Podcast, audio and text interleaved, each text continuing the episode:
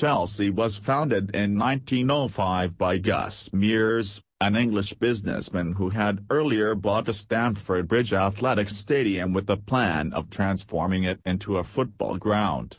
His original idea was to rent it to an existing club, but after a deal with Fulham FC was halted, he got the idea to start a new club.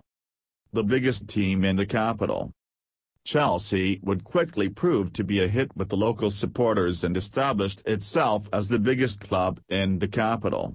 In the late 1910s, the club became the first in Britain with an average attendance over 40,000.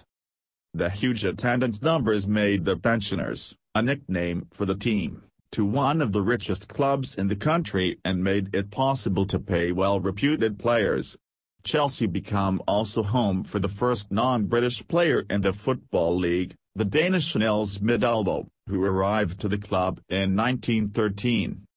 Yet, the first five decades of the club's existence were not overly fruitful. The team would be in constant motion between Division 1 and Division 2.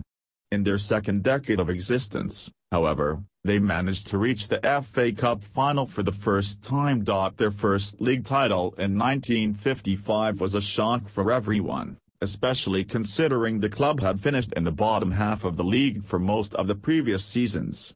This unexpected success was not enough to turn their fortunes around, however, and the club soon returned to mediocrity.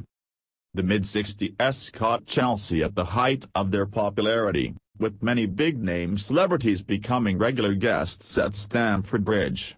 For the first time in their history, the club was seen as an actual contender. After securing their first League Cup in 1965, they followed it up with two more firsts by claiming an FA Cup in 1970 and a Cup Winners' Cup in 1971.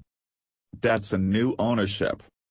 As it turned out, those were their last trophies for a while, with many financial difficulties regarding the redevelopment of Stamford Bridge and the increased hooliganism among the club's fans, Chelsea soon found themselves in a precarious position. Thanks.